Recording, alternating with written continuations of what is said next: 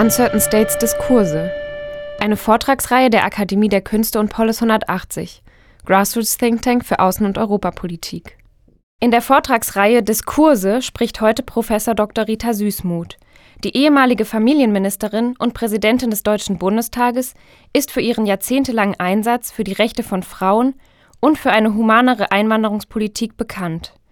In ihrem Vortrag stellt Süßmuth die Frage, die deutsche Einwanderungspolitik, Hilfe oder Hemmnis? Die Bundesrepublik hat Jahrzehnte gebraucht, um sich zu dem Bekenntnis durchzuringen, dass Deutschland ein Einwanderungsland ist. Süßmuth analysiert in ihrem Vortrag die bisherigen Erfolge und Versäumnisse deutscher Zuwanderungspolitik und fragt, wie Gesellschaft und Politik den Herausforderungen der Gegenwart begegnen können. Im Anschluss an ihren Vortrag diskutiert Süßmuth mit den jungen Wissenschaftlern des Thinktanks Polis 180. Nach dem Gang durch die Ausstellung heute Abend möchte ich als erstes sagen, würden wir doch einen Teil dieses, dieser künstlerischen Erfahrungen und ihrer Ausdrucksweisen in der Politik finden. Wir würden die Politik wahrscheinlich anders angehen. Ich bin gebeten worden heute Abend zu der Frage Zuwanderungspolitik hemmend, helfend, brauchen wir sie? Auch diese Frage steht an und möchte in drei Schritten vorgehen. Zunächst ist mir wichtig, dass das Ergebnis unseres Gespräches auch mit der Polis nachfolgend heute Abend ist, dass wir uns bewusster werden, wie stark künstlerisches Transformieren ist, wie es Menschen verändern kann, dass wir sie tiefer verstehen und als Botschaften ob leise oder heftiger, lauter, in die Öffentlichkeit bringen. Denn das, was uns gegenwärtig widerfährt, aber auch von uns geschaffen worden ist, im negativen wie im positiven Sinne, wissen wir zurzeit, also vielen Dank, wissen wir zurzeit nicht zu bewältigen. Es gibt sehr viele Maßnahmen, aber diese Maßnahmen werde ich heute Abend noch mal daraufhin befragen, was machen wir da eigentlich? Ist das Willkommenskultur und was für eine? Ist es Ratlosigkeit? Ist es Populismus? Auch bis tief in sogenannte rationale Politik, die sie sein will und nicht ist. Zur Zeit des Wirtschaftswunders in den 1950er und 1960er Jahren sprach man in Deutschland stets nur von Gastarbeitern. Vollkommen ignoriert wurde der Gedanke, dass die Menschen, die nach Deutschland gekommen waren, auch dort würden bleiben wollen. Deutsche Zuwanderungspolitik war blind für tatsächliche Realitäten. Lange Zeit durften wir nur von Zuwanderung sprechen, weil wir ja kein Einwanderungsland sind. Und jede Überschrift, die mit Einwanderung begann, wurde dahingehend korrigiert, es gehe um Begrenzung und Steuerung der Zuwanderung. Sicherlich ein legitimes Anliegen, aber was fängt es eigentlich von der Wirklichkeit ein, in der wir leben und in der wir seit langem, also auch nicht erst nach dem Zweiten Weltkrieg, sowohl ein Land sind, das die Menschen in ihrer Not und tiefer existenzieller Not, Verfolgungsnot, Todesnot, aber auch in wirtschaftlicher Not immer wieder verlassen haben, zum Teil unter erbärmlichsten Voraussetzungen. Das zeigt nicht nur diese Ausstellung, sondern auch das Auswanderungsmuseum in Hamburg. Und zum anderen denke ich, dass wir gegenwärtig zwar wissen, dass wir ein Einwanderungsland sind, aber mehr gegenwärtig davon sprechen, wie schicken wir Menschen zurück und wie verhindern wir das neue Kommen. Was versteht Rita Süßmuth unter dem Ausstellungstitel Uncertain States? Süßmuth plädiert dafür, die gegenwärtige Unsicherheit als eine globale zu verstehen. Eine Politik, die nur Begrenzung von Zuwanderung und Flucht im Auge hat, kann nicht nachhaltig sein. Wenn Sie Ihr Thema der Ausstellung genannt haben, Uncertain States, so ist für mich dieser Begriff der Unsicherheit, Ungewissheit einer, der nicht nur die Uncertain States betrifft, sondern eigentlich alle. Denn die Welt ist in einem solchen Umbruch, dass diejenigen, die sagen, das ist ja weit entfernt, dann kommt meistens der Zusatz, und die sind auch selbst schuld, es ist mitten unter uns, weltweit, ob im asiatischen Raum, ob im europäisch-kontinentalen Raum, ob in Nord- oder Lateinamerika. Alle stehen in dieser Umbruchssituation, die einhergeht mit neuen, ich lasse mal den Begriff weg, mit uns bereits bekannten Fundamentalismen, mit neuem Populismus in Europa sehr wirksam, einher, der einhergeht mit tiefer Furcht in den Menschen. Was kommt jetzt eigentlich auf uns zu? Wo stecken wir drin? Und ich denke, dass aus dieser Abwehr, äh, aus dieser Erfahrung eine Abwehr unterwegs ist, wir müssen es zahlenmäßig unter Kontrolle halten. Ich möchte Sie bitten, dieses rein quantitative Denken zu relativieren. Ja, es gehört hinzu, weil ich pragmatisches zu organisieren habe. Aber als Phänomen, wenn wir sagen, wir haben es mit einer weltweiten Wanderung zu tun, dann ist das nicht wie schützen wir Europa, sondern wie antworten wir auf diese weltweite Wanderung. Nie hat in all den Jahren die Entwicklungspolitik, die Außenpolitik, die Migrationspolitik plötzlich einen solchen Stellenwert gehabt, wie sie gegenwärtig hat. Und nun wird angenommen, das könnten wir in ein, zwei Jahren verändern. Auch das dauert eine lange Zeit. Wie könnte eine zeitgemäße und menschenwürdige Migrationspolitik aussehen? Wir müssen unser Selbstbild und den Blick auf die anderen, die sogenannten Fremden, grundlegend überdenken, sagt Rita Süßmuth. An das nachfolgende Gespräch auch mit der Polis denke, ist ja die zentrale Frage, finden wir auf diese veränderte Situation veränderte Antworten? Und da ist ganz wichtig, wie sehen wir uns selbst und wie sehen wir die anderen. Eine alte Frage, die also überhaupt keine neue ist, die auch in der Situation 33, 45 eine zentrale Rolle spielte. Die einen sagen, es steckt tief in uns, dass wir zwar verbal von Pluralität, von Anerkennung des Andersseins sprechen, aber das sage ich mit Brecht. Das Anderssein endet dort, wo die Erfahrung gemacht wird, im Kern möchten wir doch, dass der andere so ist wie wir selbst. Rita Süßmuth, selbst vielfältig und international engagiert, betont die Rolle des privaten Engagements von Nichtregierungsorganisationen ebenso wie lokalen Vereinen und Initiativen. Dieser Einsatz der Bürgerinnen und Bürger glich in der Vergangenheit vielfach die Versäumnisse der Integrationspolitik aus. Auch heute ist jeder Einzelne gefragt. Ich mache den Ausdruck Gastarbeiter überhaupt nicht. Das ist die Blasphemie schlechthin.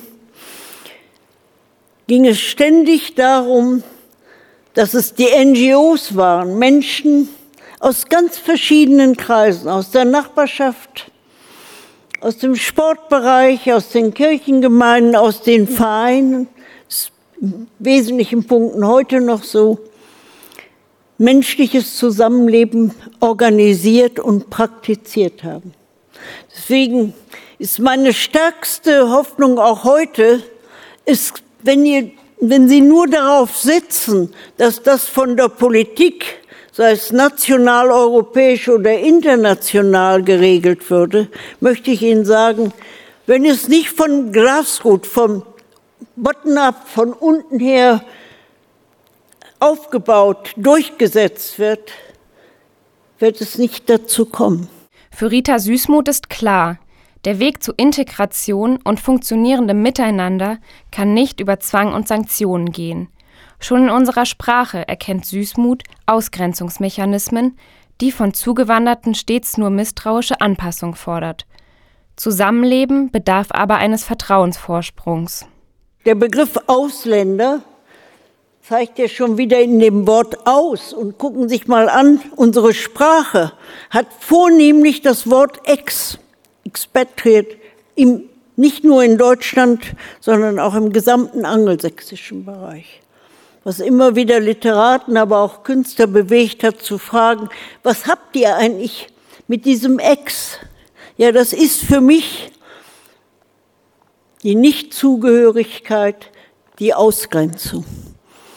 Und ihr könnt nur zugehörig werden durch eine Folge von Anstrengungen, in denen ihr zeigt, entschuldigen Sie jetzt meine Wortverdrehung, das steht nicht so im Gesetz, diese Integration ist nicht vom Wort her selbst, aber von seinem tatsächlichen Gebrauch immer wieder in dem Sinne verstanden, wenn ihr so werdet wie wir wenn ihr so denkt wie wir, wenn ihr so handelt wie wir und wenn ihr so fühlt wie wir. Und die Sprache ist so das Hauptwerkzeug, über die Sprache das bewirken zu wollen. Im Anschluss an den Vortrag wird die Diskussion von den Polis 180-Mitgliedern Anna-Maria Zwitic und Julian Zuber eröffnet. Herzlichen Dank, Frau Dr. Süßmuth, für Ihren Vortrag. Herzlichen Dank auch Johannes für die einleitenden Worte und die Möglichkeit, mit Ihnen heute Abend über ein medial omnipräsentes Thema zu sprechen, und zwar das Thema der Zuwanderungspolitik. Ein Thema, das bewegt. Ähm, nach einer Studie des GfK-Vereins sagen vier von fünf Deutschen, dass Zuwanderung und Integration eine der am dringendsten zu lösenden Aufgaben im Land sind. Wenn man sich jetzt so im Saal umsieht, hat man das Gefühl, ähm, die Antworten sind schon eigentlich da. Es besteht vielleicht gar nicht ähm, äh, die Möglichkeit, darüber zu diskutieren. Aber dennoch möchte ich Sie, liebes Publikum, äh, zu Beginn mit einer Frage überrumpeln und bitte Sie, ähm, die Frage mit einem kurzen Handzeichen zu beantworten, bevor wir dann weiter in die Diskussion übergehen. Meine Frage lautet, ähm, bezugnehmend auf das, was vorher Frau Dr. Süßmuth gesagt hat, Deutschland ist ein Einwanderungsland. Und meine Frage an Sie, denken Sie, ist Deutschland ein Einwanderungsland? Bitte die Hand heben, wenn es ein Ja ist. Die Mehrheit der anwesenden Personen hebt die Hand. Julian Zuber von Paulus 180 fragt nochmal nach. Wir hatten uns auch gefragt, also Diskurse hier bei Uncertain States geht ja eben auch zusammen mit dem Publikum, deswegen wollen wir auch möglichst bald äh, die Diskussion eröffnen. Aber jetzt zuvor nochmal, bevor wir Diskussionen weiterführen, die Frage, wer glaubt denn, dass hier Einigkeit in diesem Raum besteht äh, darüber, was mit dieser Frage eigentlich gemeint ist? Also die Frage, ist Deutschland ein Anwendungsland? Glauben Sie, dass allen Personen das Gleiche vorschwebt bei der Beantwortung der Frage? Wer ist dafür, dass das der Fall ist? Nur eine Handvoll der Gäste hebt die Hand. Die Mehrheit der Anwesenden glaubt nicht, dass Einigkeit darüber besteht, was mit Einwanderungsgesellschaft gemeint ist. Wenn wir von Einwanderung sprechen, dann meinen wir damit, ich komme in ein Land, in dem ich verbleiben möchte. Das ist etwas anderes, ob ich nur drei Monate hier ein Praktikum mache, da bin ich kein Einwanderer. Aber ich bin durchaus unterwegs und möchte Erfahrungen mit anderen Ländern machen. Aber ich wechsle nicht mein Land. Und wie wir wissen, die Einwanderung hat ja zwei Säulen. Eine der freiwilligen Wanderung von meinem Heimatland in ein neues Land und zum anderen die erzwungene Einwanderung oder der erzwungene Wechsel, was die Einwanderung früherer Zeiten zu den heutigen unterscheidet, ist, dass selbst dort, wo nach den Regeln der Einwanderung, ob nun Kanada, USA, Neuseeland, Tschechien oder Großbritannien gemeint ist, wo nach den Regeln der Einwanderung die Aufnahme erfolgt, also nach Sprachkenntnissen, nach Berufen und Berufserfahrung, nach der Bereitschaft, sich auf ein neues Land einzustellen, Beziehung zu diesem Land, ist hier auf der anderen Seite der Tatbestand wichtig, wenn ich erzwungenermaßen hier hinkomme. Ich sag's mal an den Russlanddeutschen, die sind zum Teil, das haben wir nie groß verbreitet, gar nicht ein Teil davon, vor allen Dingen die Spätaussiedler, in Deutschland geblieben.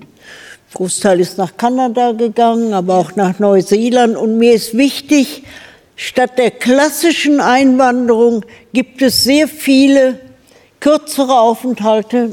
Man durchwandert mehrere Länder, um am Ende dann zu entscheiden, wo bleibe ich länger und wann kehre ich zurück? Frau Süßmuth, ich muss jetzt an dieser Stelle unterbrechen. Meine Frage hat darauf abgezielt, ähm, wie sich Deutschland als Einwanderungsland begreift, wie das das Selbstbild von Deutschland und der deutschen Kultur, was wir auch immer darunter verstehen. Also Sie meint jetzt also zunächst genau, es geht um das Bekenntnis, es geht um das Bekenntnis.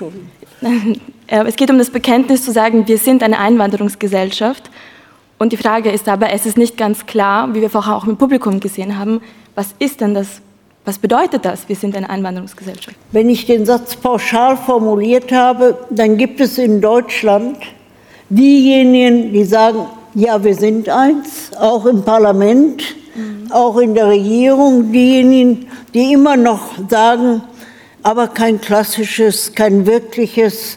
Und dieses ambivalente, dieses Nicht-Klare zeigt ja auch, dass wir noch nicht genau wissen, wollen wir es nun sein oder wollen wir es nicht sein.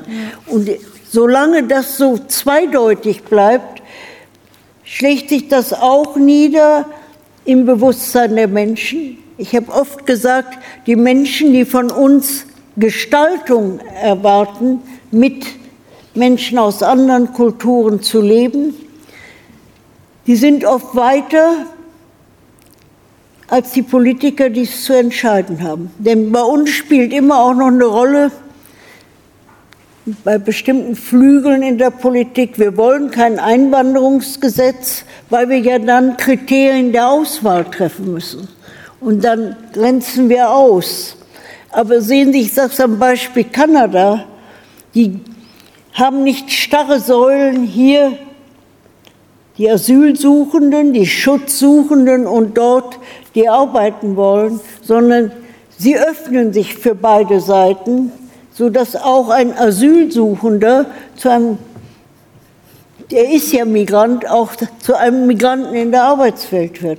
Wir machen das auch, denn wenn ich Arbeitserlaubnis gebe für Asyl, anerkannte Asylbewerber, gebe ich faktisch ja die Erlaubnis. Aber ich sage, wir müssen streng trennen zwischen Asylbewerbern und Arbeitsmigranten. Das lässt sich kaum durchhalten, aber wir halten es so lange fest, wie wir eben können, statt uns da früher zu öffnen, weil schon in unseren Verordnungen deutlich wird, wenn ihr ihnen Arbeitserlaubnis gebt, vor allen Dingen beim anerkannten Asylbewerber, dauerhaft, ja, dann nehmt ihr doch auch den Wechsel vor vom anerkannten Asylbewerber zu einem Menschen mit Migrationshintergrund, der wie eingewandert ist. Ja. Und Frau Dr. Süßmuth, ähm, diese Ambivalenz rührt auch daher, dass das Thema Zuwanderungspolitik ein sehr emotional beladenes Thema ist. Sich zu einer pluralistischen Gesellschaft zu bekennen, erzeugt bei vielen Menschen einen Zustand der Verunsicherung, uncertain state sozusagen sei es aus Angst vor Identitätsverlust oder aus Angst vor sozialem Abstieg. Und meine Frage jetzt an Sie in Ihrer Rolle als Politikerin, Was kann denn die Politik, tun, um Menschen diese Angst zu nehmen? Also Sie haben ja gefragt, Abstieg und Identität das sind ja zwei Bereiche. Ja. Ich beginne mal zunächst mit dem Abstieg. Also die Gefühle nehmen die mir den Arbeitsplatz weg. Verliere ich ihn, weil ich vielleicht noch weniger qualifiziert bin als der Eingewanderte, auf den muss ich Antworten geben.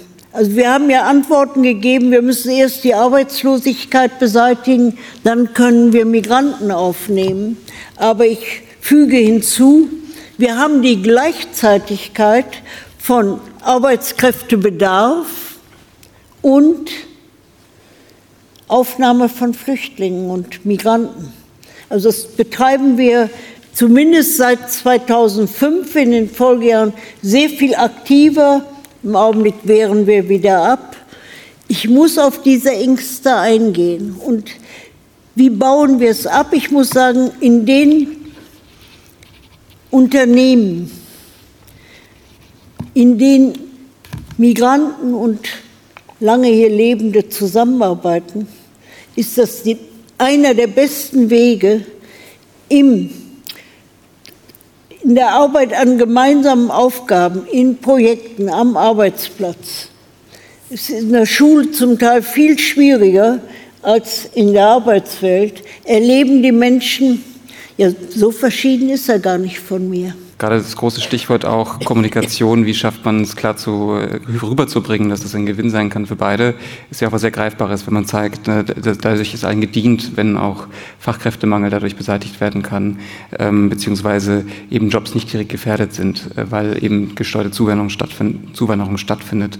Ich würde trotzdem gerne nochmal auf, sagen wir mal, einen Blick rausgehen, was viele Personen assoziieren mit auch Zuwanderungsdebatten. Es geht ja eben nicht nur um die Inhalte äh, äh, über Zuwanderung zu reden, sondern auch die Art, wie man über Zuwanderung spricht. Also wie in der Kunst ist die Form äh, sehr relevant. Und wenn ich darüber nachdenke, was zuwanderungstechnisch ich assoziiere mit Debatten, dann gibt es diesen, diesen sehr unrühmlichen, also zumindest keine Sternstunde der deutschen äh, äh, politischen Diskussionskultur fand statt, als damals Christian Wulff und Angela Merkel gesagt haben, der Islam gehört zu Deutschland. Um es jetzt mal ganz verkürzt zu sagen, kam dann verärgert Wolfgang Bosbach und hat gesagt, das geht so nicht. Dann kam Volker Kauder und gesagt, das müssen Sie erklären. Und irgendwann kam Stanislav Tillich und der Ministerpräsident von Sachsen hat gemeint, zumindest äh, der Islam gehört nicht äh, zu Sachsen, worauf dann in den Sozialmedien ganz viele schrieben, Stanislav Tillich gehört nicht zu Sachsen. Und das war die Debatte. Das war etwas, was viele Leute äh, assoziieren, auch mit, mit der Debatte, wo man sich schon fragt, reden wir eigentlich wirklich schon über Zuwanderung oder sind das alles Scheindebatten? Also diese ganzen Wünsche, die herangetragen werden, ähm, sind alle so einleuchtend, sie sind differenziert. Aber sind wir wirklich schon so weit als Gesellschaft, auch in der Politik, dass wir über Zuwanderung differenziert reden? Also zunächst möchte ich sagen, wir sind ja jetzt noch mal, habe ich ja eben nicht beantwortet, bei der Frage der Identität. Diese Frage, gehört der Islam zu Deutschland, ist ja wirklich sophisticated beantwortet worden. Und da steckt auch ein Populismus drin. Es ist nicht das ist das Gleiche bei der Frage, sind wir multikulturell oder nicht. Als hier in Deutschland entschieden wurde von einzelnen Politikern, Multikulti, multikulturell ist gescheitert. Da bin ich sowohl in China wie in Vietnam gefragt worden, ist das jetzt wirklich so? Denkt ihr das wirklich? Es ist ja nicht gesagt worden, dass wir islamischen Fundamentalismus meinen. Aber wenn ich sage, die Menschen gehören zu uns, aber der Islam nicht, das ist Haarspalterei. Weil ich muss sagen, sie gehören auch mit ihrem muslimischen Glauben zu uns. Und nein, jetzt wird der, das ist für mich das Gift des Politischen ist schon wichtig, was Politiker den Menschen sagen und wie sie es erklären. Hm. Dass Menschen fragen, bedroht uns dieser islamische Fundamentalismus? Also, ja, der bedroht uns. Und wir fangen hoffentlich bald an zu fragen, was haben wir denn selbst an Werten, die wir verteidigen wollen. Und das ist ja nicht nur der Wert der Freiheit, der ist ein wichtiger, das selbstständige Denken, das sich organisieren. Wie lange haben wir auch in, auf dem europäischen Kontinent gebraucht für freie Vereinigung? Von Frauen rede ich mal gar nicht heute Abend, aber das hätte alles noch viel länger gedauert. Wir meinen, wir wären immer schon so gewesen. Aber es ist wichtig, dass wir den Menschen helfen, das, was wir selbst denken, auch zur Diskussion zu stellen. Wenn ich da einhaken darf, also gerade das Thema Interkulturalität muss gelebt werden. Gerade empfinden wir als, als, als junge Menschen, äh, hoffentlich noch so halb jung, es geht noch gerade noch durch, äh, dass äh, gerade diese Interkulturalität stärker gelebt wird in unserem Alter. Wir haben jetzt gerade im Hinblick auf die letzten Monate äh, zumindest das Gefühl, wenn man mit äh, Gleichaltrigen spricht, dass es diesen stärkeren Moment gibt, dass es scheinbar einen fast schon Generationenunterschied gibt in der Art, wie man auch äh, über Internationalität nachdenkt. Wenn man sich die Wahlergebnisse anschaut, des Referendums zum Brexit, aber auch die US-Wahlen, würde man nur die zählen, die nach 1980 geboren sind, hätten wir weder die Brexit-Debatte noch hätten wir Trump. Jetzt ist die Frage, was schließen wir daraus? Ist das nur, weil wir jung sind und Sie hatten es ja vorhin noch mal genannt, werden vielleicht als naiv bezeichnet? Oder ist das einfach ein Generationenübergang, wo wir einfach ein bisschen warten müssen und dann in zehn Jahren nochmal über Integration und Zuwanderung reden, wenn wir dann irgendwie ein bisschen älter sind und die Alten teilweise nicht mehr da. Also was, was ist, ist das praktisch das Gemeine, was wir jetzt machen müssen, warten? Oder ist es äh, doch übertrieben, das so als Generationenkonflikt zu sehen, der mehr Internationalität gelebt hat? Also vom Warten halte ich wenig. Okay. Weil ich denke, beim Warten kann man auch viel verpassen. Dass es Generationeneigenschaften gibt, welche spezifischen Erfahrungen haben Sie gemacht? Was sitzt tief in Ihnen? Ist die eine Seite. Aber es gibt in den miteinander lebenden Generationen, erlebe ich Alte, die jünger sind als die Jungen, und ich erlebe das Gegenteil. Die Tatsache, dass sie erstens viel mehr Gelegenheit hatten und haben, sowohl direkt wie indirekt, auch nehmen Sie den medialen Bereich, Zugang zu der größeren Welt zu finden. Also ich stelle gegenwärtig fest, dass Globalisierung fast ein Angstwort geworden ist, ein Angriffswort. Wir wollen das nicht. Wir wollen unter uns, bei uns bleiben. Wir sind aber längst im Globalisierungsprozess mit Verlierern und zu wenigen Gewinnern, wenn ich es quantitativ ausdrücke. Sie haben vorher gesagt, Sie halten wenig davon zu warten und Sie haben auch gesagt, Menschen müssen spüren, dass sie etwas zu tun haben, denn es ist viel zu tun. So, wir haben jetzt das Jahr 2026, wir haben nicht gewartet, wir waren tätig. Und meine Frage an Sie wäre denn, was, was wäre denn Ihr Appell, was wir bis dahin zu tun haben? Wie könnte zum Beispiel die Anwanderungspolitik 2026 im Idealfall aussehen? So, erstens habe ich an Sie keine Appelle zu richten. Ich kann Ihnen sagen, was ich mir wünsche und woran ich arbeite, aber ich muss sagen, dafür ist für mich wichtig, das mit jungen Menschen zu tun, so wie ich es auch immer wieder sage, gebt den Migranten Aufgaben. Also in Österreich durften die sofort arbeiten, auch ohne Anerkennung. Da erleben sie, das ist unsere gemeinsame Leistung. Wir haben eine Wohnung renoviert. Wir haben Möglichkeiten gefunden, das Essen selbst zuzubereiten. Gebt ihnen Aufgaben, die wir gemeinsam anpacken. Das ist ein wichtiger Punkt.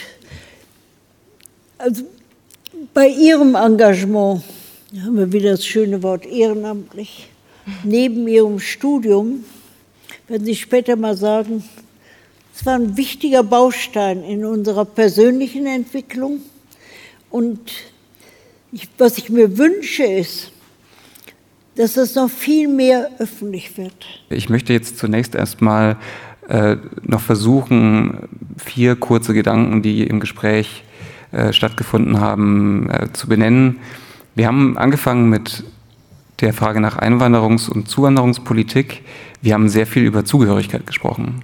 Wir haben sehr viel über die Frage geredet, ist denn erstens, äh, oder anscheinend ist erstens Integration und Zuwanderung vor allen Dingen ein, ein, ein, eine Frage der Begegnung, eine Frage der Kommune, äh, die sehr stark zwischen Menschen stattfindet. Und da sie eben so komplex ist, braucht sie Zeit. Vorhin fiel das Wort, wir brauchen Geduld für jede Frage, die sich mit Einwanderungspolitik beschäftigt. Das Zweite ist, wir brauchen eigentlich ein neues positives Framing. Ähm, eine andere Art, wie wir über Einwanderungspolitik reden. Es ist öfter das Wort gefallen, wir brauchen Zutrauen in die Menschen und keine Misstrauenskultur. Gerade wenn, das, wenn die These stimmt, dass Zugehörigkeit zentral ist, muss das Gefühl ankommen, dass man eben hier auch, dass, als, dass man als Chance gesehen wird und nicht nur als äh, missbilligende äh, Einheit, die möglichst schnell wieder abgeschoben wird. Dazu gehört aber auch das Hervorheben bürgerschaftlichen Engagements, nicht nur das Benennen, das Aufzeigen, von mir ist auch in der Quantität, sondern eben auch die Anerkennung. Das alles gehört zu einem positiven Framing äh, dieser Debatte.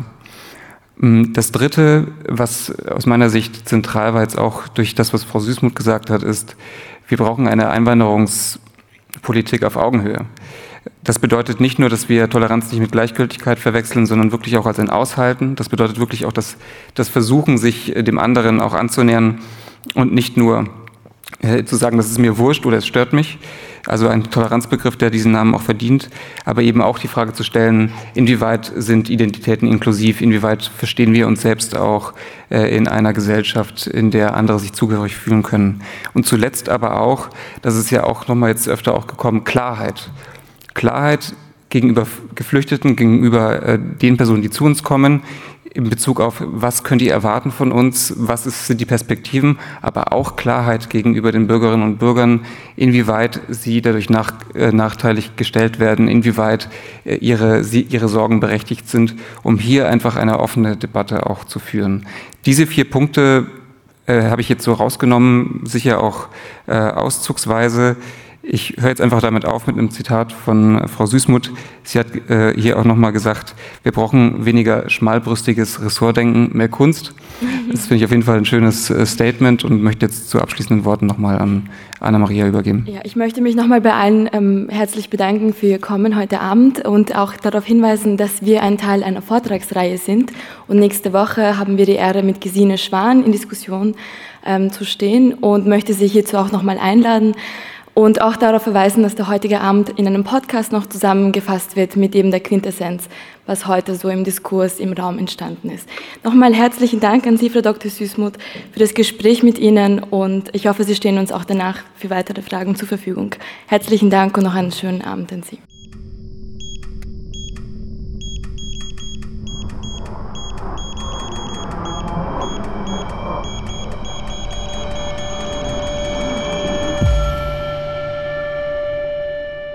Redaktionelle Begleitung des Podcasts Anna-Maria Zwietitsch und Patrick Schmidt.